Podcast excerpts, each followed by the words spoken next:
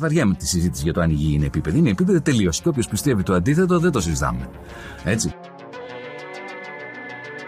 Οι δικές μου γνώσεις, χωρίς να έχω διαβάσει, χωρίς να μου έχει πει κανείς, είναι ότι τα σύμπαντα είναι 7. Αν διαβάσεις, θα σου πούνε τα σύμπαντα είναι άπειρα. Εγώ σου λέω είναι 7. Γιατί; Γιατί αυτέ συνειριώζουν.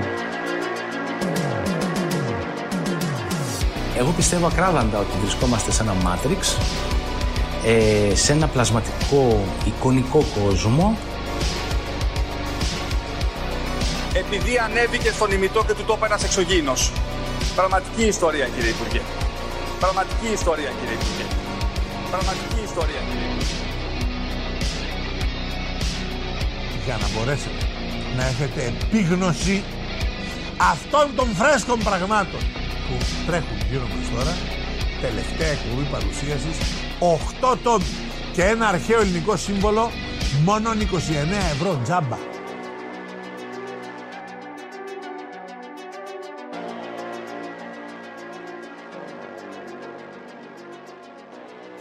Φίλες και φίλοι, γεια σας. Και καλώς ήρθατε σε ακόμα ένα επεισόδιο του Conspiracy Club.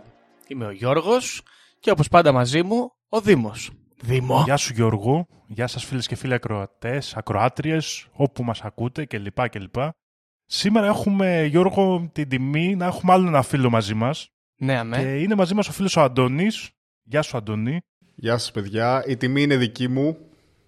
Χαίρομαι πάρα πολύ. Γεια σου, Αντώνη. Χαίρομαι πάρα πολύ που με καλέσατε. Το συζητάμε καιρό. Είναι, το συζητάμε πάρα πολύ καιρό, είναι αλήθεια. Και να σας πω ότι θέλω να σας ευχαριστήσω γιατί στη, ειδικά στην πρώτη καραντίνα που όλοι είμαστε σε μια περίεργη φάση μου κρατήσατε την καλύτερη παρέα. Ήσασταν από τα podcast που τα αγάπησα μέσα σε αυτό το διάστημα.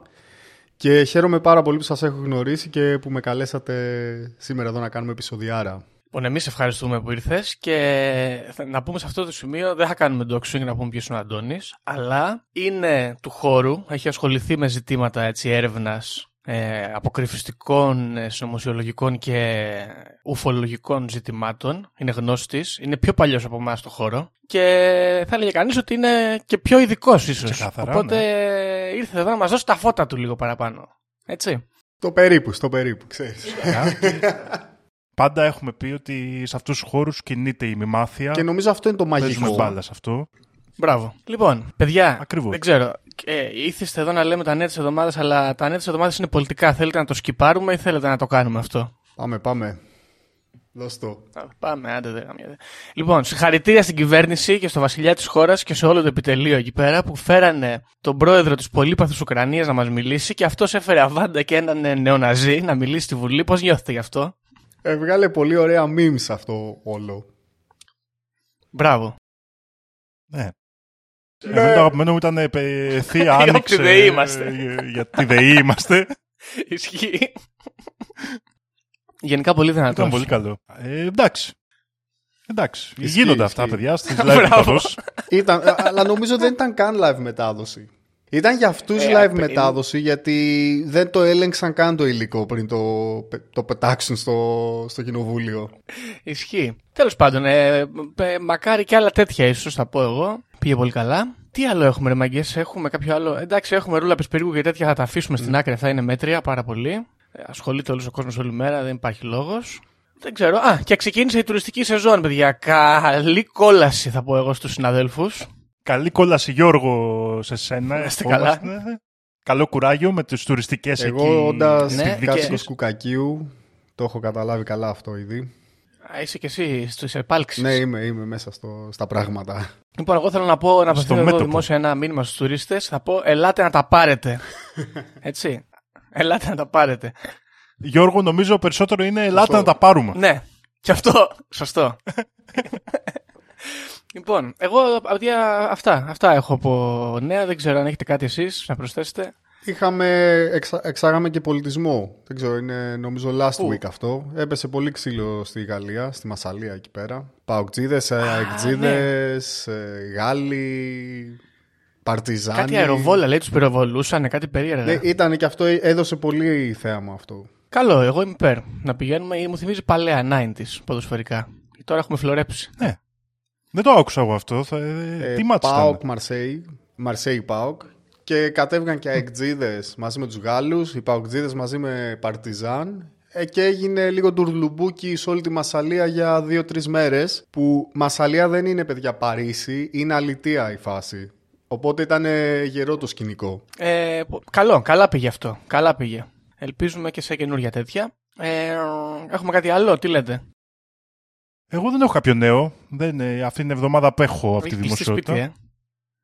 Όχι, δεν έχω κλείσει σπίτι, απλά έχω κλείσει τις τηλεοράσεις και τα ειδησιογραφικά Καλά κάνεις. site. Ε, καλά κάνεις. Καλά κάνεις, Δόμο μου. Λοιπόν, οκ. ε, αυτά από τα νέα της εβδομάδας. Οπότε νομίζω σήμερα έτσι μου διαρρεύσαν εμένα από τα κεντρικά του Παγκρατίου ότι έχετε ετοιμάσει παρέα ένα θεματάκι. Περίπου κάπως. Αμέ, αμέ. Έχουμε... Το συζητήσαμε λίγο και είπαμε να κάνουμε ένα μικρό ποτ πουρί σήμερα. Ωραία δεν τα λέω. Πάρα πολύ ωραία, μπράβο Αντώνη. Σαν να έχεις εμπειρία.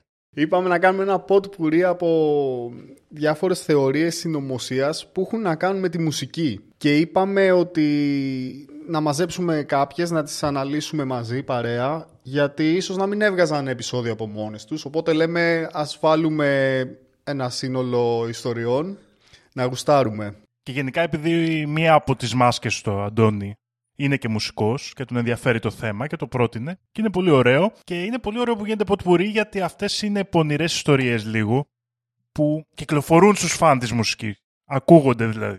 Είναι ωραίες φάσεις. Γιώργο, εσύ ξέρεις κάποια που σου έρχεται πολύ γρήγορα; Κοίταξε, θέλω να πω πρώτα, χθες ήταν, ήταν μια δύσκολη βραδιά, πέρασα πολύ δύσκολα. Και εκεί στο, στο μέρος που πηγαίνω και περνάω δύσκολα τα βράδια, μία φίλη ενός ακροατή μας μου έλεγε. Είναι μουσικός, ασχολείται με τη μουσική και μου είπε, Γιατί δεν κάνετε θεωρίες συνωμοσίας μουσικές, ας πούμε, γιατί δεν έχετε κάνει κάτι; Και να ορίστε πώς τα έφερε η τύχη να κάνουμε σήμερα. Πάρ το βάλτο εν τω μεταξύ, αλλά Ναι, ναι. έχουμε κάνει για τον ε, Paul McCartney ή τον Beatles. Οπότε είναι άδικο Έχουμε να πει κάνει ότι δεν αυτό το έχουμε ένα, κάνει. ναι. Και τώρα έρχεται μια άλλη θεωρία συνωμοσίας ότι Γιώργο το ακούσαμε από το κινητό σου αυτό και στο ρίξε ο αλγόριθμος μπροστά σου τώρα. Να το, πονηρότατο. Και αυτό σωστό. πονηρότατο. Λοιπόν, τώρα θεωρία συνωμοσίας μουσική δεν ξέρω. Ε, το αυτό έλεγα και χθες. Δεν ξέρω κάποια. Το, μου έρχεται στο μυαλό, έτσι πολύ σαν πληροφορία λίγο συγκεκριμένη, ότι κάποιος εκ των δύο, ή ο Μπαχ ή ο Μπετόβεν, έχει πεθάνει ύποπτα. Ένα είναι αυτό. Και ένα άλλο είναι ότι αυτοί όλοι οι κλασικοί οι μεγάλοι πεθαίνουν μόλις γράψουν την ένατη συμφωνία τους. Κάτι τέτοιο έχω ακούσει. Δεν ξέρω. Πολύ δεν δυνατό. έχουμε κάτι κάτι, τέτοιο. κάτι τέτοιο. Πολύ δυνατό. Οκ. Εγώ πριν ξεκινήσουμε να σας πω κιόλας ότι η θεία μου στον Καναδά υποστηρίζει ότι κάπου στα 80s είδε τον Elvis Presley σε σούπερ μάρκετ. Οπότε it, it runs in the family. Εγώ θα πω εδώ πέρα κάτι, γιατί δεν θα το πιάσουν τον Elvis σε αυτό το επεισόδιο. Εντάξει, γιατί είναι πάρα πολύ μεγάλος θέμα γενικά. Τα αρχεία του FBI για τον Elvis Presley μετά το θάνατο του δεν έχουν βγει ακόμα. Και αν ο Ύποπτο. Elvis ε, ζούσε σήμερα θα ήταν 80 χρονών. Ήποπτο, ύποπτο. Θα μπορούσε να είναι σε ένα σούπερ μάρκετ στον Καναδά δηλαδή. Στα 80s, έτσι. Τότε θα ήταν 60. Ναι. Πας 60 χρόνων στο σούπερ μάρκετ. Κοίτα, είναι το θέμα αυτό ότι και κάποιοι φάκελοι ανοίγουν μετά από χρόνια, χρόνια, χρόνια πολλά. Ναι, ναι, ναι. ναι. Ας πούμε τώρα, μιας και λέγαμε πριν για τα news, ε, βγήκε και μια άλλη έκθεση που ε, αφήσαν ελεύθερα κάποια ε, αρχεία της CIA σχετικά με πειράματα που έχουν να κάνουν με την τηλεπάθεια της πρώην Σοβιετικής Ένωσης Α, οκ. στα 60s, το οποίο είναι επίσης ένα ενδιαφέρον κομμάτι. Το αντίστοιχο MK Ultra, ας πούμε, των Σοβιετικών. Μπράβο, μπράβο. Και να, δου- να ακούσουν τα- όσοι θέλουν και το επεισόδιο το αντίστοιχο που υπάρχει. Και εγώ θέλω να πω ότι εμείς έχουμε πάει λίγο πιο pop ε, στις επιλογές μας. Και θέλω να ρωτήσω τον Γιώργο αν ε, γουστάρει Taylor Swift. Taylor Swift, ε, τε- το αγαπημένο παιδί της, ε, της Αμερικής, έτσι είναι. Παιδί θαύμα λένε. Οπότε εγώ είμαι υπέρ Taylor Swift, από όπου και αν προέρχεται. Παίζει να μην έχω ακούσει ούτε ένα τραγούδι, δεν έχει τύχει, αλλά υπέρ, είμαι υπέρ. Οκ. Έχεις ακούσει τίποτα περίεργο για την Taylor; Κοίτα, στα γενικότερα πλαίσια του QAnon έχω ακούσει ότι είναι λευκό καπέλο. Είναι δηλαδή με την ομάδα του Ντόναλντ, αυτούς που θα σώσουν τον κόσμο. Α, Ε, οκ. Επίσης δεν είμαι Οκ. σίγουρος αν Δυνατό έχω κι αυτό. ακούσει κάτι για, για κλόνους, κάτι τέτοιο, δεν ξέρω. Ίσως. Μπράβο, το πιάσες. Doppelgangers, κάτι, κάτι τέτοιο. Κάτι τέτοιο, ναι. Το έχεις πιάσει, το έχεις πιάσει. Λοιπόν, ε, ξεκινάω τη θεωρία, το ταξίδι αυτό το όμορφο και πάμε να πούμε ότι υπάρχει ένα μεγάλο conspiracy theory το οποίο λέει ότι η Taylor Swift είναι κόρη της κόρης του Άντων Λαβέη, του ιδρυτή της Εκκλησίας του Σατανά στην Αμερική, Του σατανα Μπράβο. της Ζίνα Λαβέη. Και έχουν διάφορα στοιχεία που στηρίζουν αυτή τη θεωρία. Το πιο βασικό από αυτά είναι η ομοιότητα της Taylor Swift με τη συγκεκριμένη γυναίκα η οποία ήταν η ιέρια αυτής της εκκλησίας για πέντε χρόνια, 85 με 90 μάλιστα, ήταν η περίοδος στην οποία η ίδια ήταν σαν spokesperson της εκκλησίας του Σατανά, έβγαινε στις, στα κανάλια, μίλαγε γι' αυτό και δεν ξέρω, έχετε δει καθόλου πώς μοιάζουνε; Εγώ νομίζω το, το έχω βλέπω δει. τώρα. Είναι uncanny resemblance που λένε. Δεν είναι πολύ ίδιες. Ολό ίδιες. Δηλαδή, α, α, Ολό μόνο ίδιες. αυτό δεν ε, είναι κάπως, ε, δεν σε τσιγκλάει λίγο να το πιστέψεις. Ξέρεις τι γίνεται, τις κοιτάζω εδώ και η μία φαίνεται ξέρω εγώ ότι είναι λίγο 80's η φωτογραφία ας πούμε και η μόνη διαφορά είναι αυτό, είναι το στιλιστικό της εποχής. Ναι, πραγματικά. Φοβερό. Λοιπόν, κοίτα, αυτό είναι η μία περίπτωση ότι είναι κόρη της και η δεύτερη πιθανότητα που δίνουν είναι αυτό που είπες και εσύ, ότι είναι κλόνος της. Και σε αυτό εμπλέκουν και τους Ιλουμινάτι μέσα, γιατί εννοείται σατανάς Ιλουμινάτι πάμε κοντά.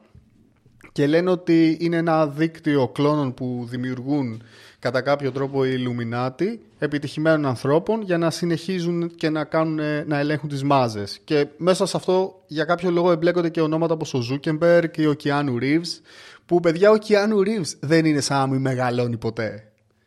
Ισχύει αυτό. Σαν το- Είναι σαν το κρασί έτσι. Μεγαλώνει και, επίσης γίνεται καλύτερος. Είναι το πονηρό με τον Κιάνου Ρίβς που εγώ τον συμπαθώ. Όλοι νομίζω. Είναι ότι είναι πολύ fan favorite συνεχώς. Ναι. Και προωθείται συνεχώς ε, σε, σαν cult φιγούρα στο Reddit ειδικά πάρα πολύ, στο Twitter και γενικά βλέπεις συνέχεια άρθρα πόσο καλός είναι ο Κιάνου Ρίβς. Πόσο έχει υποφέρει στη ζωή του. Α, πήρε το λεωφορείο. Ναι. Ξέρεις αυτό. Ναι, α, πήγε και έφαγε Ναι, στην ναι, ναι. καντίνα που τρώνε οι απλοί άνθρωποι. Ήταν κάτι σαν το Will Smith πριν ρίξει το μπουκέτο.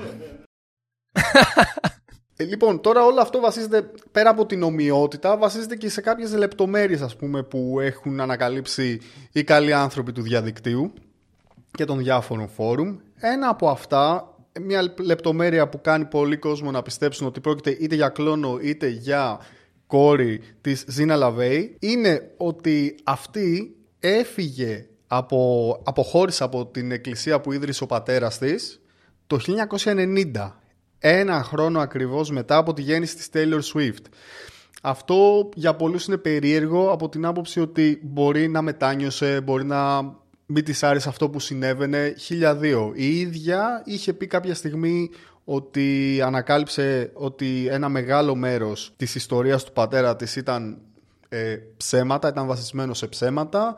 Ανακάλυψε όλη την κοροϊδία και προσπάθησαν να της κάνουν κακό για να μην βγει προς τα έξω όλο αυτό γιατί ήταν και ένα spoke, spokesperson όπως είπαμε της εκκλησίας και αυτό έχει πολύ ενδιαφέρον γιατί η αλήθεια είναι ότι την περίοδο κατά την οποία λένε ότι συνέβαιναν όλα αυτά, η ίδια έβγαινε στην τηλεόραση και μίλαγε και λένε πολλοί ότι άμα παρατηρήσετε λίγο τις συνεντεύξεις της είναι λίγο περίεργες ε, προς τα τέλη της δεκαετίας. Εγώ θα έλεγα ότι έχει μια βάση αυτό, ότι ξέρεις, έκανε ένα παιδί, έβλεπε ας πούμε που πάει όλο αυτό και μπορεί ας πούμε να είπε, ξέρεις τι, δεν μ' άρεσε αυτό που συμβαίνει. Εγώ κάτι που σκέφτομαι εδώ έτσι όπως τα λες Αντώνη είναι μήπως την κλωνοποίησαν ακριβώς επειδή αποτραβήχτηκε από την εκκλησία του σατανά. Πονηρό όπως άρεσε να Δηλαδή, λες. οκ, μπορεί να έκανε παιδί και να αποτραβήχτηκε, αλλά μήπως την κλωνοποίησαν επειδή αποτραβήχτηκε, αλλά μετά είχαν περάσει τα χρόνια και της δώσανε άλλο ρόλο.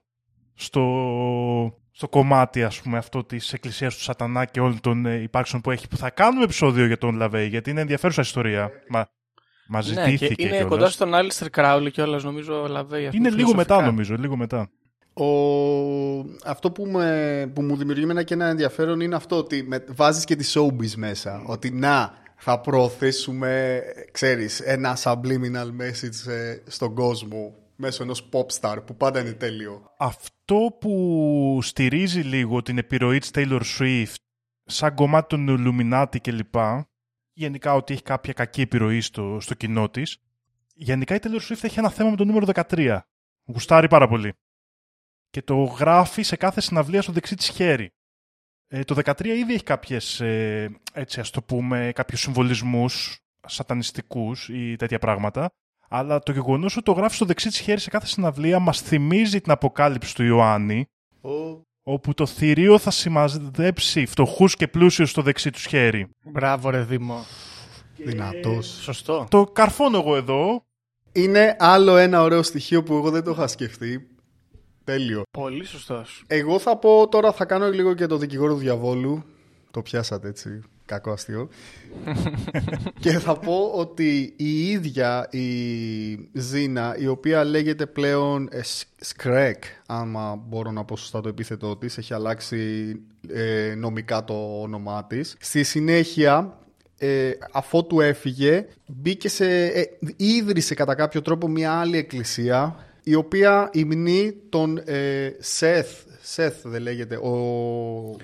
Ο Αιγυπτιακός Μπράβο. θεός. Ναι, ναι, ναι. Η- Ο Σεθιανισμός, άμα το μεταφράσω ας πούμε, στα ελληνικά πολύ ελεύθερα. Και ανέβηκε πάρα πολύ και εκεί και είχε ένα, ήδη ένα κοινό. Οπότε αν θέλεις να πούμε και κάτι λίγο πιο γήινο και πιο απλό, μπορείς να πεις ότι λόγω της, ε, της προβολής που είχε βγαίνοντας στην τηλεόραση και παντού και εκπροσωπώντας αυτό το πράγμα, ανακάλυψε ότι μπορεί να υπάρχει κέρδος και να κάνω κάτι μόνη μου μετά. Το γύρισε μετά σε visual art, έκανε μπάντες, έκανε συγκροτήματα, παίζει σε goth festival με γνωστούς μουσικούς. Το 2002, μάλιστα όταν ίδρυσε και αυτή την ε, νέα ας πούμε εκκλησία, έβγαλε και ένα βιβλίο που λέγεται Demons of the Flesh, The Complete Guide to Left Hand Path Sex Magic. Δηλαδή θεωρώ ότι μπορεί, αν θέλουμε να πούμε κάτι πιο λογικό, μπορεί να ήταν και μια κίνηση marketing. Οκ. Ναι, ναι, ναι. Λογικό. Ε, Επίσης θέλω να πω ότι εδώ πέρα η, αυτή η κόρη του Λαβέ εδώ πέρα έχει πάει και έχει κάνει όλες τις δουλειές του πατέρα της. Δηλαδή πήγε και έκανε και δικιά της εκκλησία. Ασχολήθηκε και με τη μουσική. Ο Λαβέ, από ό,τι βλέπω εδώ στη σελίδα του στο Wikipedia, ασχολήταν και αυτός με τη μουσική. Έπαιζε διάφορα όργανα. Ε, μ' αρέσει αυτή η ιδέα. Ότι σου λέει δεν κατάλαβα γιατί να τρώμε καπέλο από τον Άντων Λαβέ, θα το κάνουμε μόνοι μας. Και να, Και πήγε και έκανε ίδιο, παιδιά. Γιατί ο Σεθ είναι πολύ παρόμοια φιγούρα μυθολογικά με τον ε, Εωσφόρο. Έτσι. Νομίζω ότι απλά έψαχνε μαρκετίστικα κάτι παρόμοιο. Ποιος άλλος κάνει μουσική, η Taylor Swift. Άρα το ταλέντο είναι μέσα στην οικογένεια, έτσι. Σωστά, σωστά. Έμεινε, ναι. Λέ, επίσης λένε και το εξής. Για να το στηρίξουν όλο αυτό λένε ότι το άλμπουμ 1989 που ήταν από τις μεγάλες επιτυχίες της Swift ήταν μια προσπάθεια να αποδείξουν ότι έχει κανονική ημερομηνία γέννησης και ότι δεν είναι κλωνοποιημένη αλλά επίσης λένε ότι όπως και η μητέρα της είναι overachiever και θέλει να είναι top πάντα και δοκιμάζει διαφορετικά πράγματα γι' αυτό και η Taylor Swift αργότερα έκανε στροφή στο country music και έβγαλε πέρσι πρόπερσι ένα folk country δίσκο ότι θέλει να είναι, ότι κάνει ακριβώς το ίδιο πράγμα. Το οποίο, εντάξει, ξέρεις, είναι άλλη μια μικρή λεπτομέρεια μέσα σε όλο αυτό το, το mock conspiracy όπως το λένε. Θεωρώ το λένε mock conspiracy πιο πολύ επειδή φοβούνται να πούνε ότι είναι conspiracy και ότι εμπλέκει το σατανάς και όλα αυτά μέσα. Sorry, θέλω να κάνω μια μικρή παρατήρηση. Είναι ότι ε, η Taylor Swift γενικά στην Αμερική, τουλάχιστον αυτή είναι η εικόνα που έχω εγώ, είναι το, το αγνό το παιδί, ρε παιδί μου. Είναι ξέρω, η, λε- η λευκή, η ξανθιά, ε, το κορίτσι της διπλανής πόρτας που είναι πάντα σωστή και το ένα και το άλλο. Δεν είναι, ξέρω εγώ, ποτέ δεν έχει κάνει πρόστιχη καριέρα όπως ε, άλλες pop star. Και μιας και αναφέραμε την αποκάλυψη του Ιωάννη, ο Αντίχριστος έρχεται και τους ξεγελά όλους όσο ο ενάρετος, ο, ο καλύτερος, ο, ο αγνός, ο, ο καθαρός άνθρωπος που όλοι θα αγαπήσουν και τελικά θα έρθει να τους τη φέρει. Οπότε το αφήνω και αυτό εδώ. Πού έχουμε φτάσει, ρε γαμότο, δηλαδή δεν ερχόταν ο αντίχρηστος και φτιάξαμε το δικό μας; Φτιάξαμε το δικό μας, Δημό. Έσκαβες. Ο- ως, ως φαν της εκπομπής θα σας κάνω μια ερώτηση και στους δυο τώρα. Ποιος Έλληνας τραγουδιστής θα μπορούσε να είναι στη θέση της Taylor Swift ή τραγουδίστρια. Αντίχριστος. Αυτό το καθαρό αλλά αντίχριστο. Τώρα να το πούμε εδώ, εγώ έχω απ- κατευθείαν απάντηση. Βγαίνει μόνο για Πάσχα. πες. Ε, όχι, όχι. ε, Σάκη Σουρβάς. Σαν ντικάι. Σαν Ξεκάθαρα. Ζουρβάς. Ξεκάθαρα, ναι. Και ο μαλάκα, αν είναι ο Σάκης Ρουβάς έχουμε πρόβλημα. Γιατί ο Σάκης Ρουβάς έχει αρχίσει τώρα να δείχνει το κακό του πρόσωπο, ας πούμε, στην κοινωνία. Οπότε μήπως μπαίνουμε στα χρόνια του Αντίχριστου. Και μόλις άρχισε να δείχνει το κακό του πρόσωπο έχουμε πανδημία παγκόσμια, Πόλεμο. πόλεμο. Πέφτουν όλα μαζί, παιδιά. Βγάζεις νόημα. Να τα. Βγάζουμε είδηση, όχι νόημα.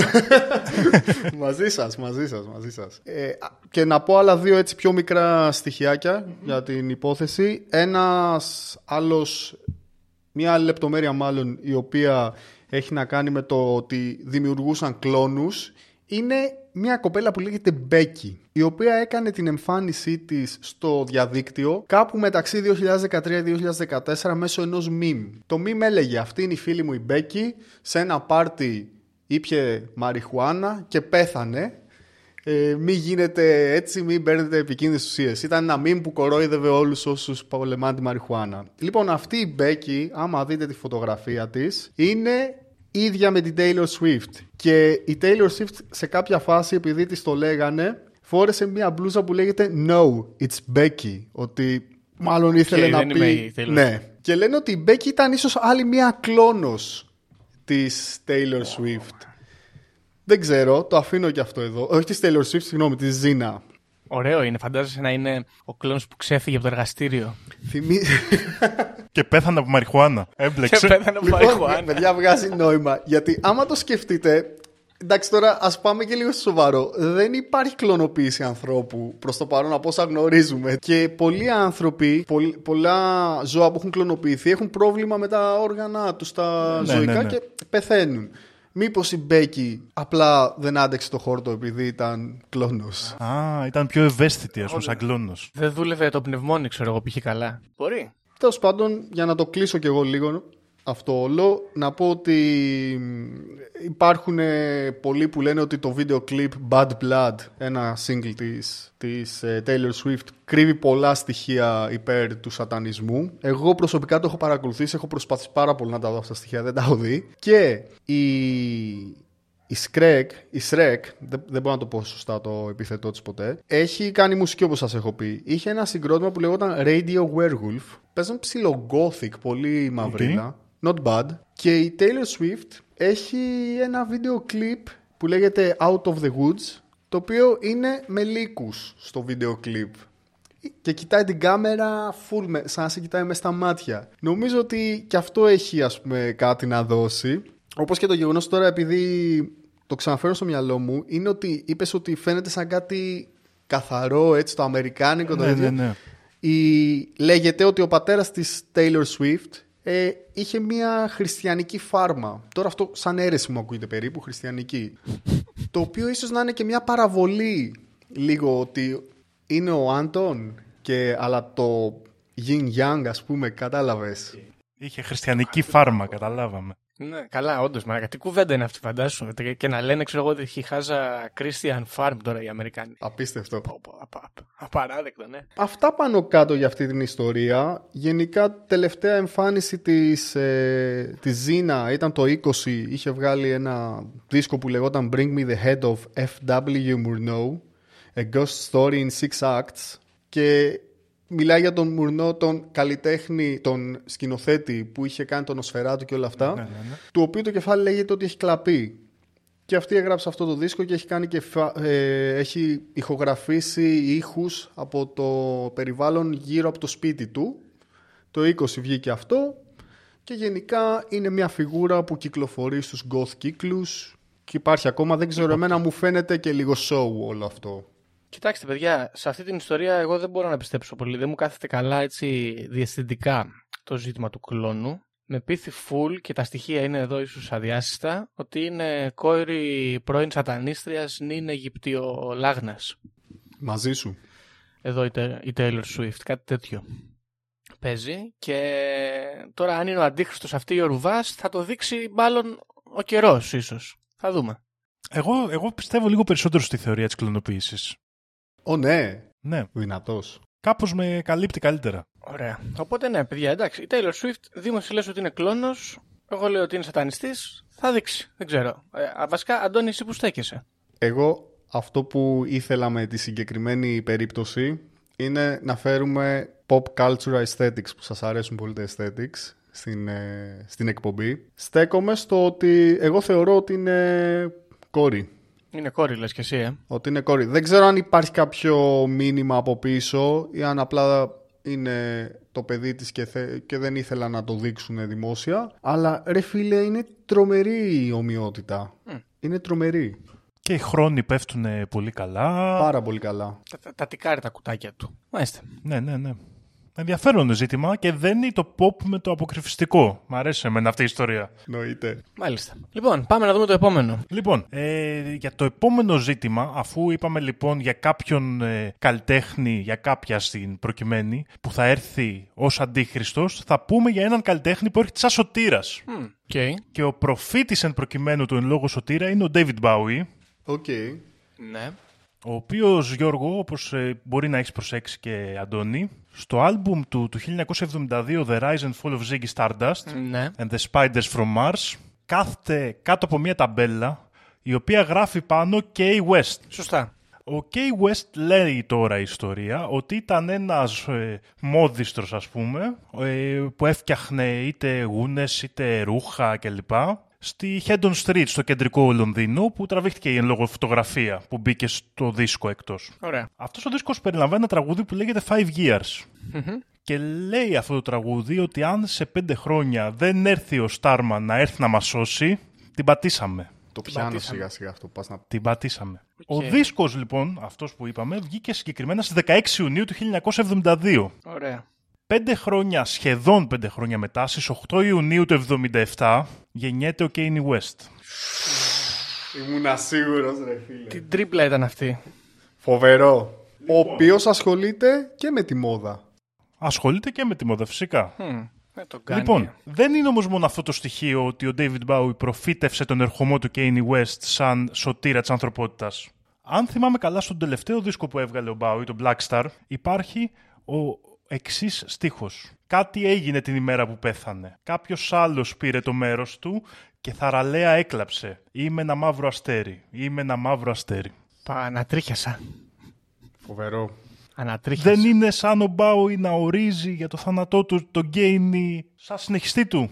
Πω πω ανατρίχιασα κι εγώ τώρα. Και μήπως έτσι εξηγείται η περίεργη συμπεριφορά του μετά το χωρισμό του και λοιπά από την Kardashian που είναι ο γνωστός δάκτυλος των Illuminati που προσπάθησε να τον κόψει. Τον, κα- τον κατέστρεψε. Να προσθέσω τώρα εγώ κάτι να γίνει χαμός εδώ πέρα. Δεν ήταν αυτός που πήγε και πήρε το βραβείο από τα χέρια της Taylor Swift; Να το. Να το. Μήπως υπάρχει ένας πόλεμος καλού και κακού; Μήπως εδώ κάτι, κάτι ύποπτο συμβαίνει; Σίγουρα συμβαίνει κάτι ύποπτο. Φίλε, Λοιπόν, για κάτσε τώρα γιατί για, εδώ πέρα. στα αγριεύουμε. βραβεία εκεί για τα Video Awards. Ναι, ναι, ναι, ναι. Πω πω, τώρα έχεις δώσει τρελό, τρελή τροφή για σκέψη. Αυτά είναι τα στοιχεία, δεν υπάρχουν παραπάνω. Κάποιοι φωτισμένοι άνθρωποι του διαδικτύου τα ανακάλυψαν. Πάντα αυτοί οι φωτισμένοι δημό μου. Στο, στο Reddit, Ναι, ναι. στο Φορτσάν, πού τους βρήκες. Στο 4chan. Ωραία. Οπότε υπάρχει ένα μουσικό, ένας μουσικός, μια μουσική πάλι μεταξύ καλού, κακού, σατανά, θεού, γιατί και ο Kanye West με την εκκλησία πολύ τώρα τελευταία, με ψαλμοδίες, με όλα αυτά είναι μπλεγμένος. Παιδιά, κάτι υπάρχει πίσω από αυτό. Νομίζω θέλει περαιτέρω Ε, Εγώ θέλ- έρευνα. θέλω να ρωτήσω κάτι. Το, το 2016 ήταν, είχαμε εκλογές στην Αμερική. ναι, ήταν η εκλογή του Τραμπ. Α, ναι. Ωραία. Όπου ο Kanye West πήρε ξεκάθαρα θέση υπέρ του Τραμπ. Δεν ήταν υποψήφιος ή στι επόμενες ήταν υποψήφιο μετά τον Τραμπ. Μετά τον Τραμπ. ήταν. Μετά τον Τραμπ, ε. Μετά Ναι, τον ναι, ναι. Τραμπ. Και, αν δεν κάνω λάθος, το 2016 παθαίνει και το πρώτο nervous breakdown ο Kanye West. Το λέω το 2016 γιατί είναι η χρονιά που βγαίνει το Black Star του David Bowie. Και πεθαίνει και ο Bowie. Ήταν δηλαδή αυτή η μεταμόρφωση ας πούμε, που δεν την άντεξε, ας πούμε, πιστεύεις Γιώργο; Αυτό ήταν το νευρικός κλονισμός που έπαθε; Δεν ξέρω αν δεν την άδεξε. Μπορεί να είναι το σοκ που περνάει ας πούμε, από μεταξύ θνητότητας και ascendancy που μπορεί να έπαθε εκεί ο Kanye West. Και τώρα, ξέρω εγώ, σιγά σιγά επανέρχεται και είναι έτοιμος να λυτρώσει την ανθρωπότητα. Κάπως έτσι. Εσείς πιστεύετε ότι αν ισχύει αυτό είναι κάτι που απλά το ένιωσε ο Kanye West ή υπάρχουν και κάποιοι καλοί πεφωτισμένοι οι οποίοι είναι δίπλα του και του λένε εσύ 'σαι αγόρι μου αυτός. Τον καθοδηγούνε, λες. Αν ίσχυε αυτό που λες, δηλαδή υπήρχαν κάποιοι άνθρωποι που το ήξεραν αυτό και πηγαίναν και ότι την πέφτανε, πιστεύω θα ήταν μάλλον για κακό. Α, οκ. Θα ήταν μάλλον για να τον εκμεταλλευτούν και λοιπά. Τώρα, αν κάποιοι μπορεί να γνωρίζανε ότι αυτός είναι ο, προ... ο, ο, ο Θεός που θα μας σώσει, πιστεύω ότι μπορεί να είναι οι φίλοι του, του David του Bowie. Δηλαδή, ξέρω εγώ, να ρωτήσουμε τον Iggy Pop, να ρωτήσουμε και τον Lou Reed. Ζει ο Lou Reed, έτσι. Ζει. Όχι, έχει Όχι, έχει πεθάνει. πεθάνει ο Lou Reed. Μόνο Πέθανε. εκεί υπόψη από αυτή την Ω, τριάδα. πέθανε και ο Ζει Lou Reed. ο Iggy Pop και έρχεται το καλοκαίρι η Ελλάδα, Ναι, ναι, οπότε ναι. μπορούμε να τον ρωτήσουμε. Να τον ρωτήσουμε, ναι. Μήπως ξέρει κάτι σχετικό. Θα βγάλω πλακάτ στη συναυλία, φίλε. Τι- Τέλειο. να απαντήσει. We demand answers. Λοιπόν, οκ. Ε, τώρα εδώ έχω να κάνω εγώ ερώτηση, ας πούμε. Δηλαδή, ε, εντάξει, δεν ξέρω, επειδή απασχολεί πολύ, ας πούμε, τις ε, ειδησιογραφικά ο Kanye West, ε, ε, όλο τον κόσμο. Δεν ξέρω, ειδικά ο Δήμος που δεν ασχολείται με, το, με την επικαιρότητα ιδιαίτερα, απέχει. Με, με, με την εικόνα που έχουμε από τον Kanye West στο μυαλό μας. Νιώθετε μια ασφάλεια με αυτόν για σωτήρα, ας πούμε, πώς το βλέπετε; Εγώ πιστεύω, φίλε, ότι αν έρθει ξανά στα συγκαλά του και σταματήσει να βγάζει άλμπουμ που διαρκούν 3,5 ώρες, τον έβλεπα για σωτήρα. Μμ. Αλλά νομίζω ότι πρέπει να επιστρέψει δυνατά και μουσικά για να μας σώσει. Γιατί η Taylor Swift και η Beyoncé και όλοι οι υπόλοιποι βγάζουν πολύ δυνατά άλμπουμ τα τελευταία χρόνια και τον έχουν φάει λίγο. Πάνε τρένο, λες. Σωστό. Ε, εγώ ίσα ίσα Γιώργο η αρνητική εικόνα που απέκτησε τα τελευταία χρόνια κάπως ο Kanye West με, κα- μου, μου το κάνει πιο εύκολο να πιστέψω ότι μπορεί να κρύβει κάτι θετικό για την ανθρωπότητα. Γιατί το έχουμε πει ότι και θα εμφανεί σήμερα σε αυτό το επεισόδιο ότι η νέα τάξη πραγμάτων ελέγχει φουλ το μουσικό χώρο και προωθεί σατανιστικά, ηλουμινατικά μηνύματα. Τα οποία εννοείται αν ένας άνθρωπος μπει εκεί μέσα και πολεμήσει κόντρα Θα πάνε να Α, τον φάνε. Γίνει πόλεμος προσωπικότητας σε όλα τα επίπεδα. Σωστό. Επίσης, να πούμε εντάξει, για όποιον δεν ασχολείται με το hip hop ότι ο Kanye West γενικά θεωρείται τουλάχιστον ξέρω εγώ και στα, στην αρχή ως genius του χώρου. Δεν είναι δηλαδή απλά ναι. κάποιος ε, τυχαίος. Υποτίθεται ότι είναι συγκλονιστικός, ξέρω εγώ. Έχει φοβερό respect και σαν παραγωγός και σαν καλλιτέχνης και σαν στιχουργός και εκτός hip hop γενικότερα. Και ψάχνω τώρα, παιδιά, γιατί έχω βρει εδώ πάνω, έπεσα πάνω σε μια φο- φοβερή εικόνα. Έχει κάνει περιοδικό, το περιοδικό Rolling Stone έχει εξώφυλλο τον Kanye West ως Χριστό, εδώ με αγκάθινο στεφάνι κτλ. Δεν ξέρω αν υπάρχει κάποιος subliminal message και εδώ. Προσπαθώ να βρω την ημερομηνία, δυσκολεύομαι λίγο, αλλά θα το ψάξω και θα σας πω. Είναι όλα εδώ, είναι όλα μπροστά μας. Ναι, για άλλη μια φορά είναι περίεργο. Πέφτουν τα στοιχεία, τα βρίσκουμε μόνοι μας τώρα και πέφτουν όλες τις θέσεις τους. Είναι πάρα πολύ καλό. Εντάξει, αν μη τι άλλο αυτή η ιστορία, ακόμα και αν είναι μια σύμπτωση, είναι μια πολύ ενδιαφέρουσα συγχρονικότητα που έχει συμβεί στον κόσμο μας, ας πούμε. Μμ. Και, και έχει ενδιαφέρον δηλαδή και μόνο σε αυτό το επίπεδο της συγχρονικότητας της ε, σύμπτωσης Ναι. κάτι μπορεί να μας διδάξει. Κάτι μπορεί να υπάρχει εδώ. Τώρα, ε, μια μια και το αναφέρατε και πριν, εγώ θέλω να πω ότι η Ελλαδίτσα για άλλη μια φορά είναι μπροστά, διότι εμείς δεν χρειάζομαστε προφήτη. Έχουμε απευθεία στο σωτήρα, ο οποίος δεν θα ρωτήσω ποιος είναι, γιατί δεν ξέρω τι θα πείτε. Ε, Θα πω τη δικιά μου τη γνώμη απευθείας. Εμείς έχουμε το σταμάτη το γονίδι, εδώ στην Ελλάδα, τον μπάνσο Ναι, ναι, σωστό, άνθρωπο, ο οποίος δεν χρειάστηκε να τον προφητέψει κανένας, κανείς να αναγγείλει, ας πούμε, το, το δικό του το ascendancy. Έρχεται μόνος του και τα λέει. Έτσι. Και ελπίζουμε σε αυτόν. Δηλαδή, άμα κάνω μια θεολογική σύγκριση εδώ, ο Σταμάτης ο Γονίδης είναι άνθρωπος που έκανε ascend, δηλαδή είναι σαν τον Ιωάννη το βαφτιστή κάπως. Α, πονηρό. Σωστό. Κατάλαβες, δεν είναι ο Μεσσίας. Ναι, ναι, ναι. Α, Είναι ο άνθρωπος που το ψάξε, έτρωγε στην έρημο ακρίδες και μέλι και τα απέκτησε αυτά. Έτρωγε Και τζι- μπορεί να- τζιτζίκια και ταχύνη στη, στη δονούσα. Μάλιστα. Αράζατε με σταμάτη γονίδι. Εγώ άνετα Και νομίζω. εγώ. Στα... Με ποιον θα αράζατε πιο εύκολα, γονίδι Kanye West; Γονίδι. Εγώ νομίζω γονίδι. Γονίδι. Συναπαριστά. Και, και εγώ έτσι πιστεύω, γιατί ο- με το γονίδι θα είναι λιγότερο awkward και νομίζω θα έχει και λίγο το party μέσα του. Ναι, wink, wink. Σταμάτη. Ε, είναι, ε, εμένα μου βγάζει και λίγο το, το λαϊκό, δηλαδή που λέει όλα αυτά τα αποκρυφιστικά, αλλά με λαϊκή γλώσσα και με πιάνει, μου δίνει χώρο άνεσης. Ενώ πιστεύω ότι ο Kanye West θα, ή, μου φαίνεται λίγο επιθετικός, δεν ξέρω. Δηλαδή στο άραγμα παίζει να είναι λίγο να κράζει και έτσι. Έχουμε να συμπληρώσουμε κάτι γι' αυτό, Μπορούμε να περάσουμε στην επόμενη ιστορία. Πάμε. γιατί θέλω να, να μείνουμε στο hip hop.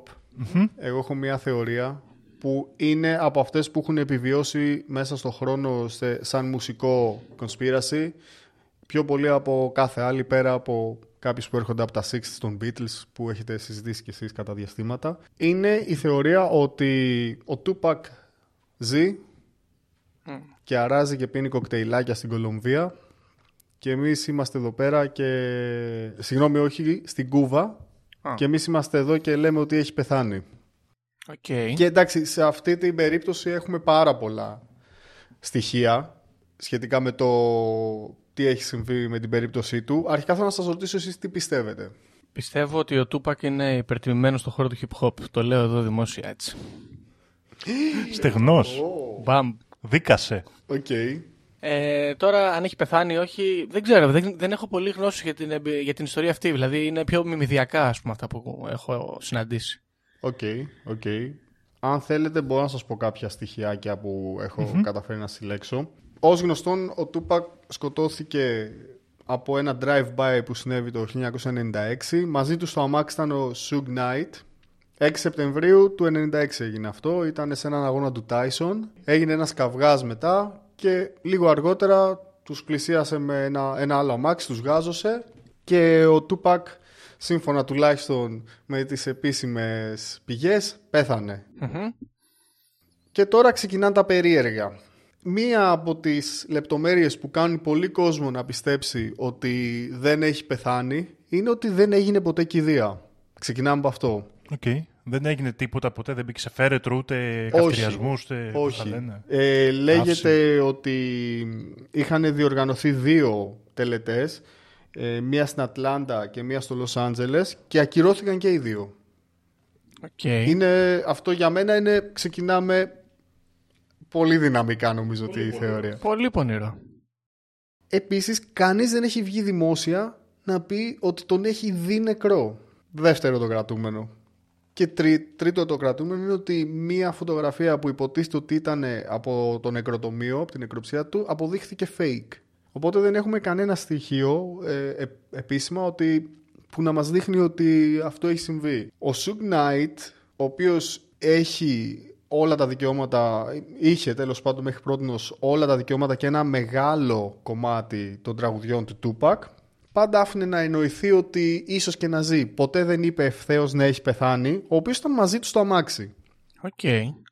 Ένα στοιχείο που είναι πολύ σημαντικό να πούμε είναι ότι λίγο καιρό αργότερα θα γινόταν, κα- εκκρεμούσαν μάλλον κάποιες δίκες οι οποίες μπορεί να τον έστειλαν στη φυλακή για κάποια χρόνια. Ήταν λίγο δύσκολο να την γλιτώσει, είχε να κάνει και με εγκλήματα σεξουαλικού τύπου και κάποια ακόμη. Και πολλοί βασίζονται σε αυτό, ότι είτε έφυγε, σκηνοθέτησε όλο αυτό, έβαλε και ένα σωσία του κάπου εκεί να κυκλοφορεί και είχε ήδη φύγει εκτός ε, Αμερικής για να γλιτώσει, είτε ότι έδωσε κόσμο και ότι το FBI τον έχει κάπου κρυμμένο με άλλο όνομα, με νέα ζωή. Σε πρόγραμμα προστασίας μαρτύρων κλπ. Οκ. Γιατί η αλήθεια είναι ότι αναρωτιόμουν και εγώ για ποιο λόγο ας πούμε, να θέλει να εξαφανιστεί. Αλλά οκ. Γενικά στην Κούβα βρίσκεται και η θεία του, η οποία ήταν στους Μαύρους Πάνθυρες και είναι FBI's Most Wanted. Ήταν και η μάνα του είχε αρκετή... Ε, ήταν ενεργή Δράση τέτοια, ναι.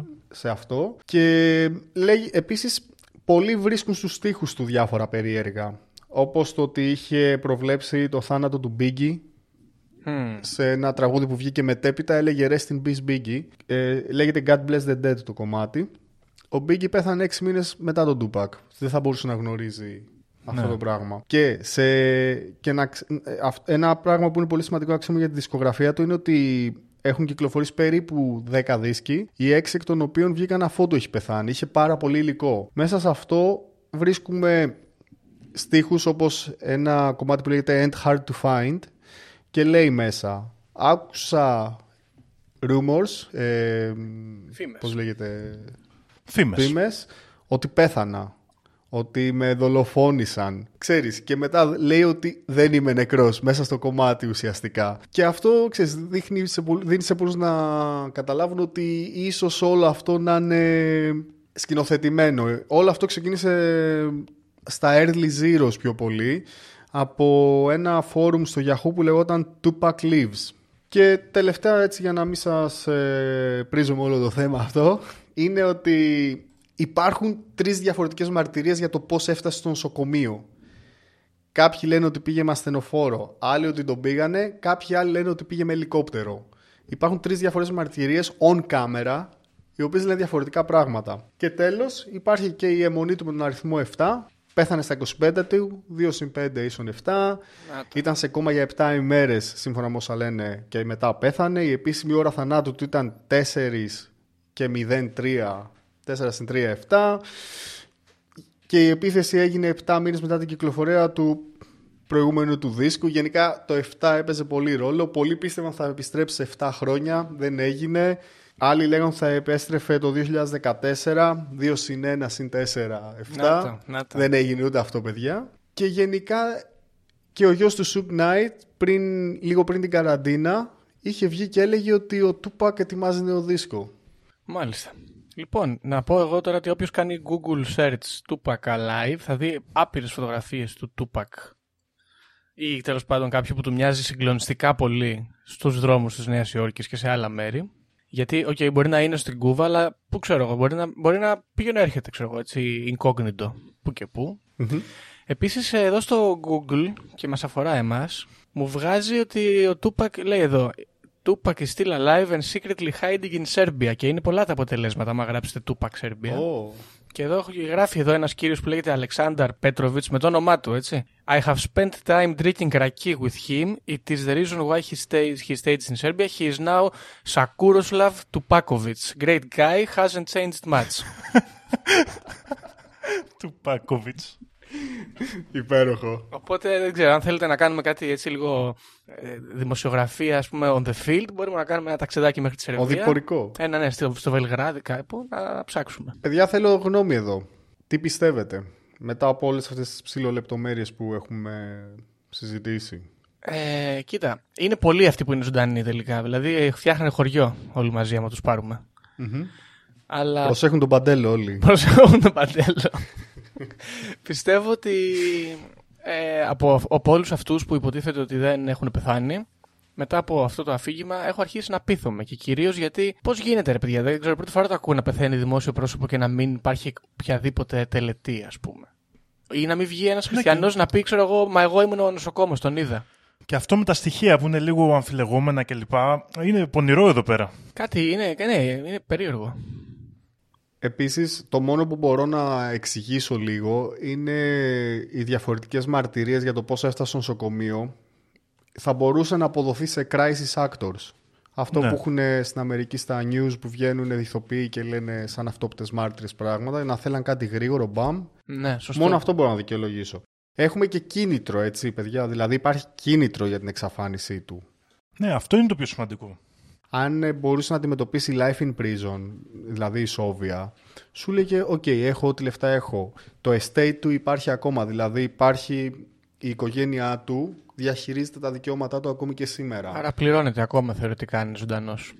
Θεωρητικά ναι, έχει τρόπο να έχει τρομερά έσοδα και ένα πολύ μεγάλο ηχογραφημένο υλικό, αλλά υποθετικά αν ζει μπορεί και να ηχογραφεί ακόμα και να λέει «Α, είναι παλιές ηχογραφήσεις». Σωστό. Ε, βέβαια να ρωτήσω κάτι, ρε παιδιά. Συγγνώμη, αλλά για- το δεν έχει δει κανείς, ας πούμε, εκεί στην Κούβα. Δεν έχει βγει κάποιος να πει Να, εδώ δίπλα μένει ο Τούπακ. Υ- Υποτίθεται ότι είχαν βγει κάποιες φωτογραφίες κάποια στιγμή και ένας κουβανός ράπερ είχε κάνει ένα κλιπ στο οποίο υποθετικά μέσα σε μια λιμουζίνα που μπαίνει είναι ένας που μοιάζει με τον Τούπακ και τον δείχνει πολύ γρήγορα. Οκ.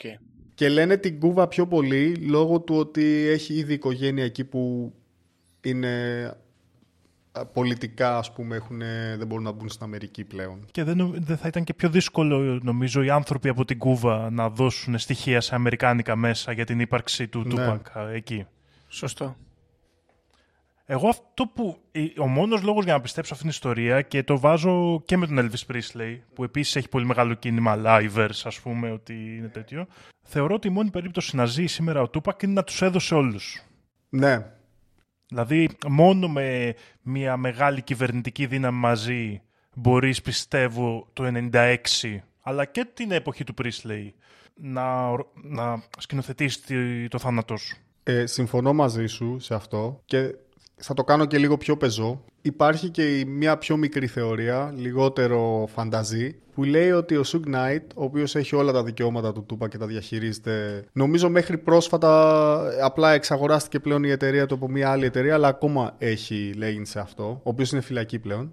Είχε ακούσει ότι ο Τούπακ επειδή είχε ξεφύγει η φήμη του, ήταν έτοιμος να φύγει από τη δισκογραφική και ότι τον σκ- έβαλε να τον σκοτώσουν γιατί ο ίδιος βγήκε χωρίς γρατζουνιά μέσα από τα μάξι για να διαχειρίζεται μέχρι για πάντα εσαΐ τα δικαιώματά του. Και γι' αυτό αφήνει, παίζει και το παιχνίδι ότι μπορεί να ζει παιδιά, μπορεί να ζει γιατί πουλάει αυτό το πράγμα. Και γενικότερα αυτές είναι μόνο κάποιες λεπτομέρειες. Υπάρχουν πολλές μικρολεπτομέρειες που δείχνουν ότι μπορεί να είναι ζωντανός. Βέβαια, εντάξει, δεν είναι και πολύ δύσκολο να βρεις ανθρώπους να μοιάζουν με τον Τούπακ, έτσι. Εντάξει, ναι. δεν είναι και η Ο πιο Τούπακ ήταν ο ιδιαίτερη πρώτος μούρη. καλλιτέχνης που έγινε ολόγραμμα. Νομίζω πως ναι. Νομίζω πως ναι. Αν ήταν ολόγραμμα και δεν ήταν βίντεο. Live feed.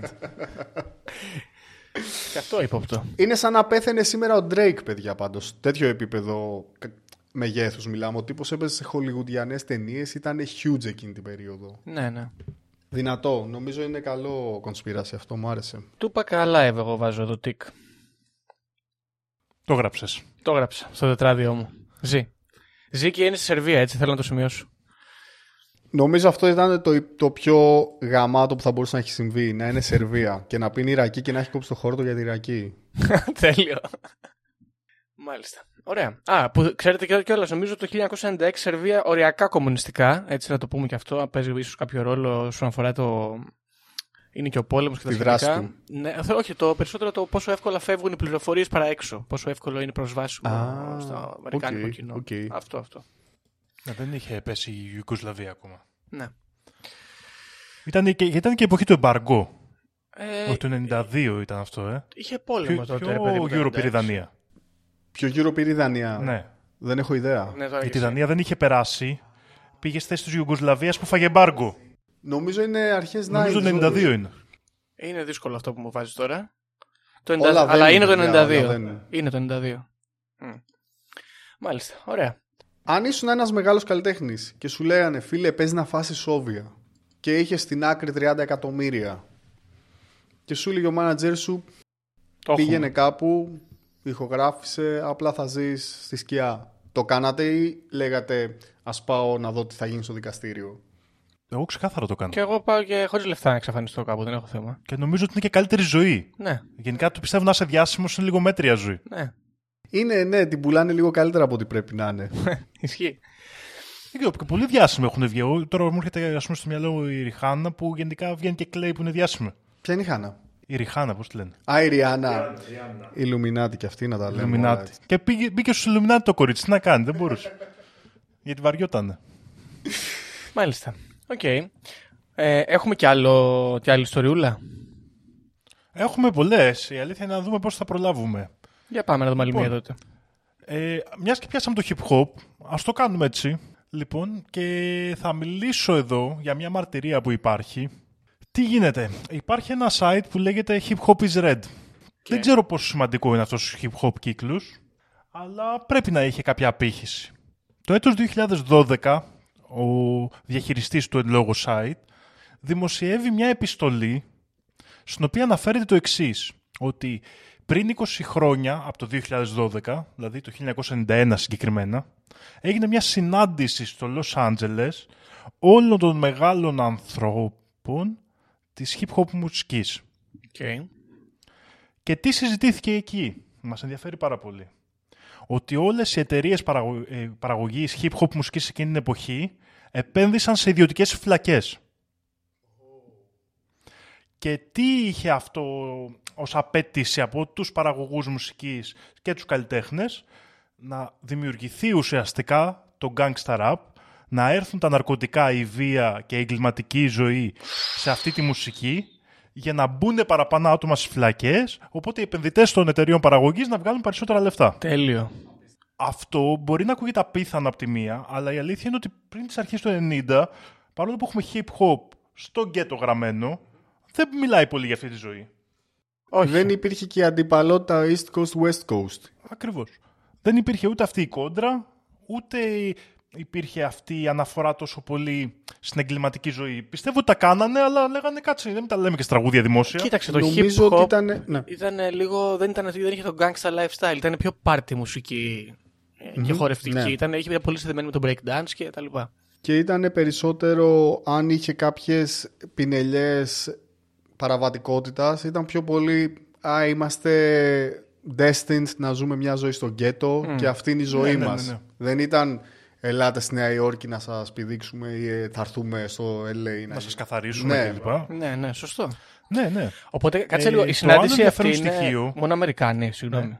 Τι Γιώργο, ναι, Αμερικάνοι. Αμερικάνοι, Αμερικάνικη μουσική μιλάμε εδώ. Μιλάμε για την Αμερικάνικη σκηνή hip hop. Okay. Γιατί και στην Αμερική υπάρχει και αυτή η κουλτούρα του να ιδιωτικοποιούν κατά κάποιο τρόπο τις φυλακές και είναι πλέον σήμερα είναι τεράστια business αυτό. Και, κοίτα, και το ενδιαφέρον επίσης είναι ότι το 2012 αυτό ήταν σχεδόν συνωμοσία με τις ιδιωτικές φυλακές. Γιατί είχε κρυφτεί πολύ ωραία τέτοιο. Μετά το 15-16 έχουμε τις συζητήσεις για τις ιδιωτικές φυλακές και για το στρατό. Δηλαδή, πόσα άτομα μπαίνουν φυλακή και τους λένε ε, άμα πας στρατό ε, θα κάνεις λιγότερη θητεία. Και έχει κάπως αποκαλυφθεί αυτή η λειτουργία της αμερικάνικης κοινωνίας που παράγει ουσιαστικά φυλακισμένους και παίρνουν λεφτά από το κράτος των φορολογούμενων για να προσέχουν αυτούς τους φυλακισμένους κάποια ιδιωτικά κεφάλαια αρκετά σημαντικά. Και πρόσφατα μάλιστα είχε βγει και μία πάλι θεωρία, στην πούμε, θεωρία, μία φήμη ότι κάποιες φυλακές στην Καλιφόρνια κρά, κράταγαν μέσα φυλακισμένους περισσότερο αφού είχαν εκτίσει την ποινή τους γιατί τους χρειαζόταν για τις μεγάλες φωτιές γιατί πάνε ως εθελοντές για να έχουν ναι, ναι, για να έχουν κάποια καλύτερη αντιμετώπιση και λέει ότι επειδή χρειαζόταν ανθρώπινα χέρια γινόταν αυτό δεν τους αφήναν να φύγουν τις περιόδους που ήταν επικίνδυνοι Παιδιά, αυτό είναι τρομακτικό γιατί ε, πέρα από το ότι που δεν τους αφήναν τώρα εδώ για ένα συγκεκριμένο λόγο, γενικά υπάρχουν ιστορίες στην Αμερική που μπαίνει ο άλλος για ένα τσιγαριλίκι και τρώει τελικά τρεις ισόβια από παραπτώματα που έκανε μέσα στη φυλακή. Ναι. Απίστευτο, εντάξει. δηλαδή μπαίνει για πέντε και τρώει τρεις ισόβια τελικά. Που μπορεί ας πούμε να αναγκάστηκε να τα κάνει αυτά για, για άμυνα. ναι. Τα οποία δεν μπορείς και να ξέρεις ποτέ γιατί δεν είναι στο δημόσιο χώρο. Εδώ πάλι θεωρία, ο άλλος κρεμάστηκε μέσα στη φυλακή ε, που ήταν high priority Την ώρα που πέσαν τα βίντεο. την ώρα που πέσαν τα βίντεο. Εντάξει. Μάλιστα. Ναι. Βάρινε. Οπότε για αυτή τη θεωρία εγώ δεν ξέρω αν είναι πραγματική, αν όντως μαζεύτηκε αυτή η τέτοια η ομάδα ανθρώπων και προώθησε τον gangsta rap, αλλά σίγουρα στέκει από άποψη κινήτρου. Από άποψη κινήτρου και γενικά αν, αν μου το παρουσίασες αυτό το γράμμα εντάξει προφανώς πριν βγάζει νόημα γιατί έγινε ό,τι έγινε μετά έγινε μια μπίζνα 10 χρόνων όλο αυτό το gangsta rap και χάσαμε, το συνδέ- συνδέεται και με την προηγούμενη θεωρία χάσαμε και τον Tupac και τον Biggie και κάποια μικρότερα ονόματα από όλο αυτό και κάπου εκεί βγήκανε οι ίδιοι οι καλλιτέχνες και λένε ρε παιδιά καθίστε γιατί σκοτωνόμαστε μεταξύ μας και πλέον έχουμε αυτή την ε, συμφιλίωση που υπάρχει μεταξύ Νέας Υόρκης και Καλιφόρνια. Ωραίο. Ε, σε κάθε περίπτωση αυτό θα μπορούσε να είναι κάποιο είδους σατυρική ταινία, αν το σκεφτείς. Αυτό το σενάριο, ότι κάποιοι μαζεύτηκαν και κάνουν αυτό. Ξέρεις, μια ταινία σατυρική που κάνει κριτική στο σύστημα των φυλακών του Αμερικάνικου. Αλλά δεν είναι πολύ, ωραί, δεν είναι πολύ ωραίες οι θεωρίες στις οποίες απλά εμφανίζεται κάτι από το παρελθόν, όπως ένα γράμμα ή όπως είχατε κάνει εσείς παλιότερα αφού είμαστε και στο μουσικό με το CD των Beatles που ξαφνικά εμφανίζεται κάτι από το παρελθόν, από το πουθενά και όλοι ασχολούμαστε με αυτό. Ισχύει. Ε, τώρα εδώ φαντάζεσαι να είχαν βγει να μαζευόταν οι Ζητανοί και όλοι αυτοί και να κάνανε, ξέρω εγώ, τους ΑΚ και ξέρω εγώ ποιοι άλλοι ήταν, να κάνανε τέτοιο meeting εδώ πέρα. Πλάκα θα έχει. Και ήταν ο ηχοκράτορας και συζητούσαμε με τον Τζοβόλα. Τέλειο. Να κάνω μία μικρή παρένθεση τώρα επειδή ανέφερες Ζητανή και είχα και μία πολύ μικρή ελληνική θεωρία συνωμοσία που την έχω βγάλει εγώ. Λοιπόν, Τάκι Τσάν, όλοι το ξέρουμε. ο- Κάποιοι τον αγαπάμε, εγώ τον αγαπάω προσωπικά. Και εγώ υπέρ. υπέρ. Σας Και εγώ θυμίζει υπέρ. κάποιον.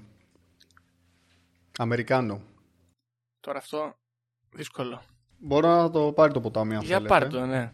Είναι από το team των Τζάκας. Ωραία παιδιά, ο τέτοιος. Δεν είναι Μπαμ Αργέρα. Μπαματζέρα ρε μαλάκα. Πω, Λοιπόν, πω. Τάκι Τσάν, ημερομηνία γέννησης 28 Σεπτεμβρίου 1979, Αμερική. Μπαμ Αργέρα, ημερομηνία γέννησης 28 Σεπτεμβρίου 1979, Αμερική. Τι όντως τώρα αυτό; Ε, Φύγε από εδώ ρε bro. Ακραίο. Ψάξτε το. Σε άλλο state μεν, αλλά ίδια μέρα, ίδια ημερομηνία, ίδια χώρα. Μήπως είναι κλώνοι και είναι και ο Μαλάκα. Τάκης στους καλούς. Ακραίο. Ξέρω. Ακραίο. Παιδιά, κάτι παίζει σε αυτό. Ρε. Πω, πω. Τέλειο. Μπράβο. ναι, ή- ήθελα, ήθελα να προσθέσω και μια ελληνική πινελιά και μιας και ανέφερε Ζήτανη, λέω κάτσε να το, να το αναφέρω. Ε, εγώ θα το πω τώρα, αφού το πες, μοιάζει και λίγο με τον Μπάσαρη. Εδώ, άμα δεις τη φωτογραφία την κλασική. Πότε έχει γεννηθεί ο Πάσαρης; Έλατε, κάτσε να δούμε. Για κάτσε να δούμε. Κώστας Πάσαρης. Ε, όχι, 9 Μαρτίου 1975. Δεν ευχόσουν μέσα σου Ναι, λίγο πολύ. Να, να δούμε το ίδιο πράγμα. Εγώ, αν γινόταν αυτό τώρα, πήγαινα στην τράπεζα, έβγαζα λεφτά και ξεκίναγα ντοκιμαντέρ με τη μία, ρε. Τέλεια. Τα τρία επίπεδα. Ναι, νομίζω ότι και εκεί κρύβεται κάτι και μου αρέσει που έχουμε και λίγο και μια ελληνική χρειά στις θεωρίες. Εσύ θυμάσαι καμία θεωρία έτσι ελληνική με μουσική; Θυμάμαι ε, ότι υπήρχε μια θεωρία ότι αν έπαιζες ανάποδα κάποιες... Ε, Α, κάτσε, αυτά δεν το περίμενα γιατί αυτά έχει πει σοφός Κάποιο- άνθρωπος. Ο Τζίμι ο Πανούσης τα έλεγε αυτά. Αν ο παίξαν, Τζίμις ο Πανούσης το έλεγε. αν παίξαν ανάποδα τη Μαρινέλα και τον Ντα- τον Νταλάρα, κάποιο. Μαρινέλα, μπράβο. Μαρινέλα έχει το μήνυμα του διαβόλου μέσα, βέβαια. Σατανά Το έχετε αίδο ακούσει, έχει. Σατανά αίδο ξάση. Δεν έχω βάλει ανάποδα το Και βινίλιο. ύστερα και ύστερα ήταν. Και ύστερα, αυτό. και ύστερα, μα δεν Μπράβο. υπάρχει ύστερα. Βέβαια. Ε, εντάξει, αυτό ξεκίνησε φυσικά. Η συνωμοσία ξεκινάει από το μάλλον, γιατί στην Αγγλία γενικά έπαιζε πολύ, μάλλον από το Stairway to Heaven του Led Zeppelin. ναι, και, Ε, με, νομίζω εκεί είναι οι αρχές αυτής της ε, συνωμοσίας. Και με τους Και ο Eagles Jimmy Page υπάρχει. ποτέ δεν έκρυψε το ενδιαφέρον του για το αποκρυφιστικό. Όπως είπαμε και στο προηγούμενο επεισόδιο, αγόρασε και το σπίτι του Alistair Crowley στο Loch Ness. Και ήταν φαν. Ε, από εκεί ξεκινάει, παιδιά, αλλά γενικά έχει περάσει σε όλους τους καλλιτέχνες, νομίζω. Μμ, Έχει μπει Ε, και διάλογος. μετά έγινε και τρικ. Έγινε και διαφημιστικό τρικ μετά. Δεν ξέρω, εσύ Αντώνη που ίσως ξέρεις λίγο περισσότερο από μουσική, μπορείς να γράψεις κάτι και να το κάνεις έτσι ώστε ανάποδα να ακούγεται. Ναι, ναι, γίνεται; ναι, ναι, γίνεται, γίνεται. Γίνεται με πολλούς τρόπους. Και άμα, έχεις, άμα δείτε ένα βίντεο κλιπ, για να καταλάβετε και λίγο πόσο εύκολο είναι, άμα δείτε ένα βίντεο κλιπ των Coldplay, το The Scientist, έχει μάθει ο Chris Martin να τραγουδάει το κομμάτι ανάποδα γιατί έχει κάποια rewind στο κλιπ και θέλει να κάνουν κάτι περίεργο, ένα ωραίο εφέ και έμαθε να τραγουδάει το τραγούδι του ανάποδα σε κάποια κομμάτια του για να τον δείχνει να είναι rewind αλλά το στόμα του να πηγαίνει σωστά. The Scientist λέγεται το κομμάτι, όποιος θέλει μπορεί να το δει είναι πολύ γνωστό. Οπότε φαντάσου πόσο εύκολο είναι και αυτό. Και νομίζω ότι εκεί στα 60s ανακάλυψαν και τη reverse technology στη μίξη. Οπότε σου λέει ας κρύβουμε εδώ πέρα πραγματάκια και να λέμε μετά παίξει το ανάποδα. Ωραία, τι λέτε, έχουμε χρόνο για άλλη, θέλετε να το σταματήσουμε εδώ πέρα; Κοίτα, έχουμε πάρα πολλά πράγματα εδώ πέρα, είπαμε παιδιά. Είμα- Ήρθαμε πολύ οργανωμένοι. Ήρθαμε υπερπροετοιμασμένοι σήμερα. Κοίτα, Αλλά νομίζω άλλες δύο μπορούμε να τις κάνουμε, άλλο ένα ζευγαράκι. πάμε ένα ζευγαράκι τελευταίο. Πάμε. Είναι δικό σου τώρα, ε; Εγώ θέλω να πω μια ανάλαφρη συνωμοσία τώρα, γιατί είπαμε πολλά για σωτήρες του κόσμου, για, για αντίχριστους, για Ιλουμινάτι, για μυστικά καμπάλ που ελέγχουν τις ζωές μας και μας κάνουν εγκληματίες. Εγώ θέλω να πω κάτι πολύ απλό. Υπάρχει λοιπόν η θεωρία Γιώργο και Αντώνη ότι ο Stevie Wonder δεν είναι τυφλός. Ήμουν σίγουρος. Χαίρομαι που την είπες αυτή. θέλω να την πω πολύ απλά. Οκ.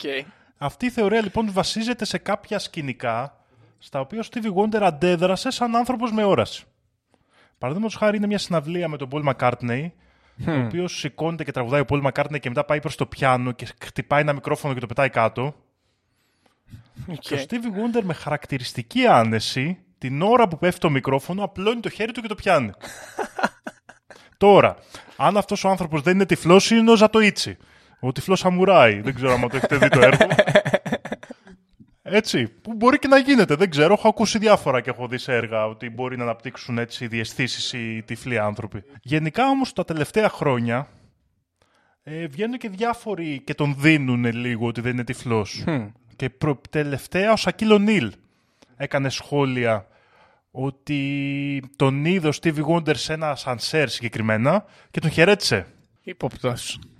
Ε, και γενικά η θεωρία είναι ότι ο Stevie Wonder ήταν τυφλός για μεγάλο μέρος της ζωής του, έκανε κάποια επέμβαση και βρήκε την όρασή του, αλλά επειδή το είχε πουλήσει στο brand κομμάτι του, δεν το είχε αναφέρει στο κοινό. Το συντηρεί, ε. Μμ. Το έχει συντηρήσει γιατί κάπως δυσκολεύεται να το, να το βγάλει έξω. Πιστεύετε ότι θα είχε. Θα έπεφτε η καριέρα του αν έβγαινε. Εγώ ίσα ίσα νομίζω το αντίθετο. Ε, Θα γινόταν και λίγο θα hype, ας πούμε, ναι. ντορός ότι έφτιαξε την όρασή του. Νομίζω ότι υπάρχει κι άλλο ένα βίντεο που τρομάζει. Που κάτι νομίζω ότι έρχεται προς τα πάνω του. Υπάρχουν ε, τυφλοί οι οποίοι, πώς να σου το πω, μπορεί να βλέπουν σκιές ή λίγο κάτι. Ναι, ναι. Α, δεν το ξέρω αυτό. Ε, το λέω εγώ με Λες να σιγουριά. μην είναι 100% τυφλή, να υπάρχει μια επαφή. Αλλά τώρα ναι, εντάξει, ο Stevie Wonder έχει τόσα hits και τόσα λεφτά που μου φαίνεται χαζό να το διατηρεί, αλλά η αλήθεια είναι το βίντεο είναι πολύ περίεργο, ρε φίλε. Εντάξει, παιδιά, είναι και μεγάλος άνθρωπος ο Stevie Wonder. Μπορεί να μην θέλει αλλαγή στη ζωή του. Εντάξει. Να μην θέλει να χαλάσει τη Δεν φάση. ξέρετε, δεν ξέρετε, παιδιά. Μπορεί να είναι και τυχαίο και απλά να ενώθηκαν κάποιες ε, φάσεις Ναι, γιατί δεν... Οκ, γιατί πέντε στοιχεία φαίνονται πολλά, αλλά είναι ένας άνθρωπος που ζει στο δημόσιο χώρο Σωστό. ίσως να, περι... να έπρεπε να περιμέναν και περισσότερα. Αλλά είναι, ε, είναι, δείχνει ένα ενδιαφέρον κομμάτι για τη μαζική ιστερία αυτή που λέγεται μουσική πλέον, το πόσο ασχολούμαστε και βρίσκουμε στοιχεία σε κάποιους ανθρώπους που είναι σαν εμάς στο κάτω-κάτω. ισχύει. Και πόσο ψάχνουμε και, θε... και έχει δημιουργηθεί αυτό. Αυτό είναι η τηλεόραση που δημιουργήσε, έτσι παιδιά, ή και οι παλιότερες μορφές αυτό της μαζικής τέχνης, ας πούμε. Θέλουμε να ισχύουν πράγματα που δεν ισχύουν. Νομίζω ότι αυτό είναι το ότι θέλουμε λίγο μύθο παραπάνω. Και είναι αυτό που λένε μην αφήσεις ποτέ την αλήθεια να χαλάσει μια καλή ιστορία. Ναι, ναι, ναι. ναι. Αυτό είναι μότο και του podcast. Σωστός. Μας έχει περαστεί ότι είναι σημαντική. Άρα προσπαθούμε να βρούμε και σημαντικές ιστορίες που να τους περικλείουν. Και είναι τρομερό γιατί πλέον ζούμε και στα social media που τους έχεις κανονικοποιήσει πάρα πολύ στο μυαλό σου γιατί τον βλέπεις τον αν στο κρεβάτι του, τον βλέπεις να πίνει τον καφέ του ακόμα και στυλιζαρισμένο να είναι δεν είχες αυτή την εικόνα ας πούμε, για τον Kurt Cobain ποτέ Όχι, όχι. για τον οποίο επίσης υπάρχουν κάποιες θεωρίες αλλά τώρα τις έχουμε πιο πολύ ανάγκη νομίζω αυτές τις, τα conspiracies γιατί λες δεν μπορεί να είναι απλώς κάτι συμβαίνει εκεί πέρα Κάτι ύποπτο. Ε, να ρωτήσω κάτι. Ο Stevie Wonder είναι εντελώς εντελώς τυφλός. Αυτό αναρωτιέμαι κι εγώ Γιατί παραδείγματος χάρη εμένα ο παππούς μου είναι αρκετά τυφλός, αλλά βλέπει στο πλάι ε, Α, οκ. σκιές και περιγράμματα, ας πούμε, στην περιφερειακή του Επίσης αυτό όραση. θα μπορούσε να είναι η συνωμοσία, ότι ο Stevie Wonder δεν είναι τελείως τυφλός, αλλά το πούλησε λίγο παραπάνω για να φτιάξει τη φήμη του τυφλού πιανίστα. Μμ. Ναι και παιδιά να σας πω και κάτι άλλο.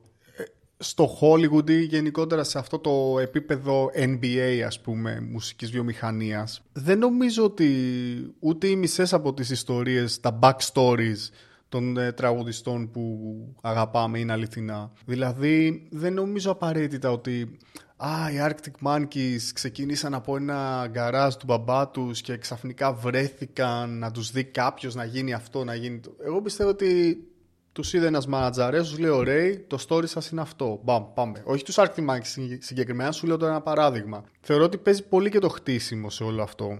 Possible. Όπως Πολύ. και, όπως και με τους Beatles πιστεύω ότι πολλά stories, επειδή είμαι μεγάλος φαν, πολλά stories ήρθαν από τους μανατζαρέους. Και γενικά η ιστορία του Βερολίνου είναι πολύ ύποπτη στους Beatles. Ποια είναι η ιστορία του Βερολίνου; Πήγαν και ξαφνικά βρέθηκαν με υπερστούντιο Α, και οκ, ρωτά οκ, να οκ. γράφουν και ήταν μια ερασιτεχνική και καλά μπάντα που απλά πήγαν περιοδεία στο Βερολίνο σε κάποια κλαμπ. Α, που μέναν και παίζανε εκεί. Στη... Οκ, οκ. Είναι περίεργη φάση. Ας πούμε το Βερολίνο μπορεί να ήταν το χτίσιμό τους. Θα είσαστε εδώ, θα παίζετε κάθε βράδυ. Γιατί, οκ, είσαστε μακριά. Μέχρι να χτιστεί κάτι πολύ δυνατό. Μπαμ, μπαίνουμε, γράφουμε, φύγαμε. Αυτό, κάπως έτσι. Σωστό. Γιώργος, εσύ τι πιστεύεις για τον Stevie Wonder; Ε, πιστεύω ότι ο Stevie Wonder είναι αρκετά τυφλός αλλά όχι ολοκληρωτικά και έτσι είδε το μικρόφωνο να πέφτει. Ε, το λέω αυτό γιατί έχω και προσωπική εμπειρία στην οικογένεια όπως είπα πριν αλλά ταυτοχρόνως υπάρχει κιόλας και φήμη για Έλληνα πολιτικό. Ε, δεν θα διευκρινίσω τώρα την, ε, ούτε το όνομα θα πω ούτε τη χρονική περίοδο που πολιτεύεται ή πολιτεύτηκε. Ε, Ναι, γιατί υπάρχουν πάρα πολλοί, Γιώργο. δεν ξέρω. δεν- εγώ δεν, ε, δεν ξέρω και πολλά από πολιτική. Λέω τώρα, έχω ακούσει. Ε, ότι και ο ίδιος άνθρωπος, όχι ότι δεν είναι τυφλός, έτσι μην παρεξηγηθούμε, ότι δεν είναι 100% τυφλός, αλλά παρουσιάζεται ως 100% τυφλός. Γιατί, Ίσως, ίσως είναι η ίδια ιστορία. ναι, μπορεί. Τώρα, Είναι, εικάζουμε. είναι εδώ. κλόνοι κι αυτοί. Εικάζουμε, εικάζουμε. Ε, Ναι. Σωστό, σωστό, Γιώργο, μπράβο. Τέλος πάντων. Ευτυχώς που δεν μας ακούν πολύ. Πάμε παρακάτω. Τα νούμερα άλλα λένε. να πάμε τελευταία. Πάμε άλλη μία, ναι. Έχουμε; Ναι, ναι, ναι. Λοιπόν, πάμε μια τελευταία που είναι επίσης πολύ pop culture, πολύ δυνατή. Αυρή Λαβίν. Ε, ναι. All time classic. Όλοι γουστάρουμε να έχει πεθάνει και να έχει σκάσει ένας ε, σωσίας που συνεχίζει την καριέρα του. Νομίζω είναι ένα από τα narrative... narrative... narratives. Αχ, Αυτά τα που λέμε εδώ στην ελληνικά. Τα παραμύθια, ας πούμε, που στάρουμε να διαβάζουμε. Όλα ξεκίνησαν το 11 από ένα βραζιλιάνικο blog. Τότε να θυμίσουμε σε όλους ότι το blogging ήταν πολύ hot. Ήταν το podcasting της εποχής. Ξεκίνησαν από ένα βραζιλιάνικο blog φίλων της Αυρίλ Λαβίν, οι οποίοι έγραψαν εκεί, σε ένα κείμενο το οποίο έχει 3,5 εκατομμύρια views, ότι η Αυρίλ Λαβίν έχει πεθάνει και έχει αναπληρωθεί ναι, από μια σωσία της. Αυτό τώρα είναι ένα τεράστιο κείμενο στα πορτογαλικά. Εγώ δεν μπόρεσα να διαβάσω πολλά πολλά. Αλλά ψάχνοντας στο διαδίκτυο βρήκα διάφορες λεπτομέρειες, όπως είναι η αλλαγή σε κάποια χαρακτηριστικά του προσώπου της, η αλλαγή, εξαφανίστηκαν κάποιες ελιές που είχε σε συγκεκριμένα σημεία, ε, η στροφή στην καριέρα της και κάποια μηνύματα που κρυβόντουσαν στους στίχους της. Το story θέλει να, έχουν, να έχει βγάλει τον πρώτο τους δίσκο η Αυρίλ, το 2002 λέγονταν Let Go δίσκος, ο οποίος εκείνη τη χρονιά ήταν ο δεύτερος πιο εμπορικός δίσκος που κυκλοφόρησε. Και έτσι έγινε huge, όλοι θυμόμαστε ρε φίλε. Εντάξει με το skater boy και όλα αυτά είχε γίνει χαμός. Η τύπησα δεν έγινε ξαφνικά superstar, δεν μπορούσε να κουνηθεί, να πάει από, μέχρι το περίπτερο που λένε. Και είχαν προσλάβει μια κοπέλα που ήταν η σωσία της. Που το οποίο συνηθίζεται νομίζω στο Hollywood. Το είχε κάνει και η Britney Spears αυτό παλιότερα, η οποία λέγονταν Μελίσσα. Αυτή έβγαινε, πήγαινε δεξιά, ας πούμε, σκάγαν όλοι οι παπαράτσι και fans πάνω και η Αυρίλ έφευγε από την άλλη. Λένε τώρα ότι εκείνη την περίοδο μετά το δίσκο της πέθανε και ο παππούς της με τον οποίο ήταν πολύ δεμένη. Ε, πέρασε μια τρελή κατάθλιψη και πίεση και αυτοκτόνησε. Η αυτοκτονία κρατήθηκε κρυφή από γονείς και δισκογραφική με σκοπό το κέρδος και φέραν τη Μελίσσα και τη βάλαν στη θέση της. Της μάθαν να τραγουδάει, της κάναν μαθήματα. Ναι, και λέει η Μελίσσα επειδή νιώθει άσχημα για όλο αυτό, προσπαθεί και κρύβει σε διάφορα τραγούδια κάποιους στίχους που δείχνουν ρε παιδί μου ότι μπορεί να έχει συμβεί αυτό που, που λέμε κι εμείς. Ε, ένα τραγούδι λέγεται My Happy Ending από το δεύτερο δίσκο του 2004 το Under My Skin και ένα άλλο που λέγεται Nobody's Home είναι δύο κομμάτια τα οποία σύμφωνα με πολλούς φανς κρύβουν στοιχεία. Αυτό πώς σας φαίνεται γενικότερα σαν conspiracy? Ε, κοίτα, εγώ είμαι φαν της Avril Lavigne και μουσικά, αλλά μου αρέσει και πάρα πολύ, ήμουν ερωτευμένος μικρός μαζί της. Και εγώ. Ε, φίνω το κορίτσι. Και θυμάμαι κάποια στιγμή ότι παρότι δεν είναι ότι είχα σταματήσει να ασχολούμαι λίγο έτσι με την pop μουσική, ε, κάποια στιγμή εξαφανίστηκε, πουφ, σαν να την κατάπιχε, ξέρω εγώ. Ε, ξαναεμφανίστηκε ψηλοπρόσφατα, νομίζω βγήκε λίγο στην επιφάνεια πάλι. Ναι, τα τελευτα... τους τελευταίους μήνες κιόλας έβγαλε και ένα δίσκο που πάλι πήγε Οπότε είναι ύποπτο, είναι ύποπτο. Και επίσης τώρα αυτό το μοτίβο νεαρό κορίτσι με πολύ μεγάλη δημοσιότητα, βασικά νεαρός καλλιτέχνης γενικότερα, με πολύ μεγάλη δημοσιότητα και πίεση και βγάλε τραγούδια και βγάλε δίσκους και όλο αυτό το πράγμα, ξέρω εγώ, να σε καταστρέφει συν το θάνατο του παππού της. Possible, θα έλεγα εγώ. Κοίτα, είναι ακριβώς η ίδια ιστορία με το Police Dead, ε. Ναι. Ναι. Είναι ακριβώς η ίδια ιστορία. Ισχύει. Ότι πέθανε και η εταιρεία για να καπηλευτεί ας πούμε, παραπάνω την ιδιότητά της ως τραγουδίστρια, την αντικατέστησε με το ένα σωσία. Εγώ τώρα για να δώσω όμως, να κάνω και την bank κάποια στοιχεία, είναι ότι πρώτον όλων τα χαρακτηριστικά αλλάζουν μεγαλώνοντας. Δηλαδή Εμάς, νομίζω στους άντρες η μύτη μεγαλώνει όσο γυρνάμε, αν δεν κάνω λάθος. Νομίζω σε όλους τους ανθρώπους. Α, ναι. Νομίζω η μύτη και τα αυτιά δεν σταματάνε ποτέ να αυξάνονται. Στον Μπράβο. άνθρωπο. Α, και τα αυτιά, μπράβο, σωστός. Οπότε η τύπησα έγινε γνωστή στα 16 της. Είναι λογικό και να ψηλώσει και να αλλάξει η Ναι, φάτσα και να της. αλλάξει, Μιλάμε για Hollywood, μιλάμε για πλαστικές επεμβάσεις. Και η φωνή Σωστό. μπορεί να αλλάξει. Δηλαδή μου φαίνεται όλο ακραίο. Να λες, Α, δεν έχει μια ελιά εκεί. Νομίζω ότι μέχρι και οι ελιές μετατοπίζονται επειδή το δέρμα σου έχει αυξομοιώσει. Είτε εξαφανίζονται είτε εμφανίζονται καινούριε. Ακριβώς. Αλλά αν παχύνεις, ρε φίλε, θα αλλάξει λίγο σημείο η ελιά. Σωστά. Οπότε όλο αυτό εγώ το ακούω λίγο βερεσέ. Αλλά μου αρέσει σαν ε, narrative. Ότι α, κατάρα, αυτοκτόνησε, βρήκαμε τη σωσία, νιώθει άσχημα, μας δίνει μηνύματα. Είναι πολύ Καλό, ωραίο ναι. σαν ε, story. Καλή ιστορία. Εμένα μου αρέσει γιατί είχε παίξει πολύ και μου βγάζει μια νοσταλγία αυτή η ιστορία. ναι, ναι. Η οποία Αυρή Λαβίνη τώρα για να λέμε και του στραβού το δίκαιο είναι ίδια ακόμα με τότε. Ναι, ισχύει. Έψαχνα τώρα φωτογραφίες. Η Μελίσσα είναι... μεγάλωσε καλά. Δεν ήξερα αν είναι παλιές καινούριες. ναι, ναι. Αλλά εντάξει, εσείς πρέπει να κάνετε παιδιά και ένα επεισόδιο για, μόνο για Beatles νομίζω. Έχουν πάρα πολλά παιδιά. Έχουν Και και άλλα. σήμερα έχουμε ισχύει. αφήσει πάρα πολλά πράγματα απ' έξω. Είχαμε ο καθένας από άλλα δύο, νομίζω τουλάχιστον. Εσύ είχες περισσότερα κιόλας. Ναι, ναι, ναι. Δηλαδή, ε, θα πούμε κάποια, γιατί μπορεί και να κάνουμε, μπορεί και να μην κάνουμε επεισόδιο. Είναι το Club των 27. Έχει, Ναι. πάρει- έχει, έχει μια σημασία, ειδικά στη rock μουσική. Και προστίθεται συνεχώς άτομα. Δηλαδή, εγώ πιστεύω ότι είχε τελειώσει. Μετά είχαμε Amy Winehouse. Κάτι παίζει εκεί πέρα. Α, για ανθρώπους είναι που πάρα πολύ- πεθαίνουν είναι στα της Priestley, 27 λες. Alivers. Ναι. Ναι, ναι, ναι. Το Grateful Dead. Αυτό μπορούμε να το πούμε βασικά. Για πες το μία, ε, είναι ωραίο. Λοιπόν, ε, Γιώργο και Αντώνη, το 2015 ξαναέπαιξαν, ας πούμε, στην επέτειο της 50ης, ε, του 50ου έτους από όταν φτιάχτηκαν, ας πούμε. Ε, παίξαν ένα αποχαιρετιστήριο live οι Grateful Dead. Παίξαν λοιπόν ένα show το 2015, όπου στο τέλος του show, επί 17 λεπτά τζαμάρανε, ας πούμε, ένα τραγούδι που λέγεται Viola Lee Blues και με το που τελειώνει το τραγούδι, εμφανίζεται πάνω από το stage ένα τεράστιο ουράνιο τόξο. Μμ, οκ. Ποια είναι τώρα η θεωρία; Εμφανίζεται ένας τύπος ο οποίος λέει ότι ήταν ο διαμεσολαβητής που η οργάνωση του συγκροτήματος μαζί με τους Grateful Dead πλήρωσαν 50.000 δολάρια σε κρατικούς υπαλλήλους οι οποίοι χρησιμοποίησαν κυβερνητικά όπλα για να φτιάξουν αυτό το ουράνιο τόξο. Το οποίο είναι και πολύ έντονο, έτσι. Στην Καλιφόρνια έγινε. Ναι, είναι στο Silicon Valley. Ε, η ερώτηση εδώ είναι αν μπορεί να φτιαχτεί ουράνιο τόξο από τους ανθρώπους. Και πέφτουμε στο χάρπ εδώ, έτσι.